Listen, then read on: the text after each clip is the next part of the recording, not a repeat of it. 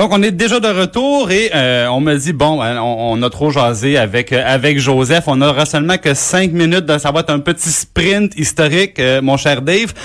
trois dates, comme d'habitude, qui visent la, mi-avril, là, 15-14 avril. on commence, et là, tu allé loin. Là, je vois que tu as, sorti tes livres les, les plus poussiéreux. Et pour nous donner un premier chiffre qui a 255 ans. Oui, donc... Donc euh, c'est ça, 255 euh, ans, le 15 avril 1764, c'est le décès de la marquise de Pompadour. Euh, peut-être les gens se rappellent un peu moins de la marquise, on pense plus à Marie-Antoinette, la, femme de Louis XVI qui a été guillotinée. Mais donc avant ça, on a eu Louis XV et c'était la, la Pompadour, c'était la maîtresse de Louis XV. Et au moment de la conquête du Canada par les Britanniques, James Wolfe, elle, elle était, en fait, c'était devenu l'ancienne maîtresse de Louis XV et les contemporains lui attribuaient attribuait beaucoup d'influence. On disait même qu'elle était la première ministre de Louis XV, donc euh, qu'elle euh, était une partisane de l'alliance avec l'Autriche. Donc, par sa faute, la guerre aurait duré plus longtemps et que donc on pouvait lui attribuer notamment euh, indirectement la, la conquête du Canada. Et puis, euh, c'est intéressant, c'est que au Canada, après la conquête britannique, on a un, romancier, Philippe Aubert de Gaspé, qui racontait que les gens n'en voulaient pas au monarque Louis XV pour la, la conquête du Canada, mais que euh, ils étaient plutôt en colère envers la Pompadour. Donc, c'était resté, sont restés vraiment accrochés ah, là-dessus. Et puis, elle était devenue un peu le, bouc émissaire de de la défaite française. En, plus, tu me disais un peu plus tôt que euh, c'était une spécialiste des questions financières, ce qui était oui, très rare. Ben, en fait, c'est ça. Elle était, elle provenait d'un milieu plus financier, donc elle débarquait au, euh, parmi les aristocrates à Versailles. C'était plutôt mal vu.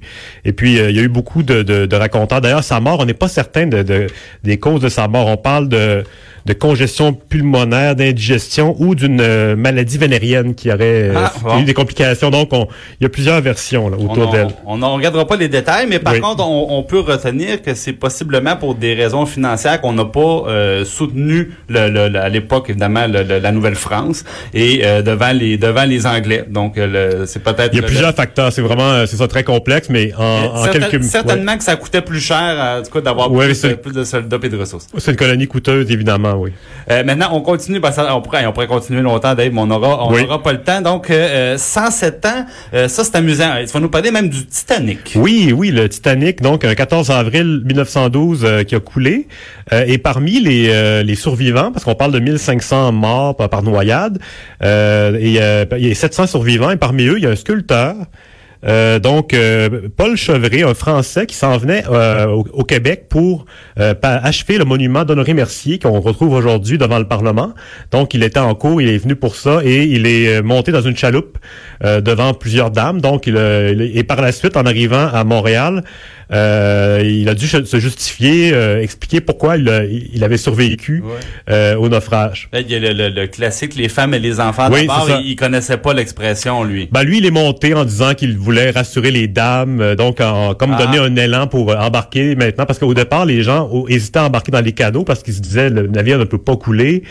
donc, lui, il a, il a, soutenu ça. Mais donc, c'est c'est le le, le, le, le, le, sculpteur du monument Mercier. Il a fait aussi le monument Champlain dans le Vieux-Québec devant le château et le monument Garneau.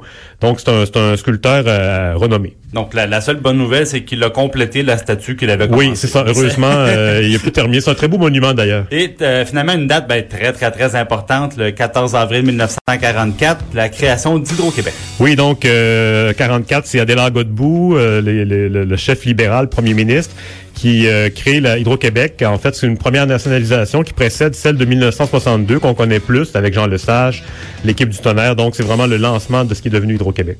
Parfait. Avec la nationalisation de la Shawinigan Water and Power. Oui, ça c'est en 62, oui, c'est ça, oui. Voilà, La, seconde fois. Ben, un gros merci euh, d'avoir été avec nous, euh, Dave Noël, notre habitué euh, historien du devoir.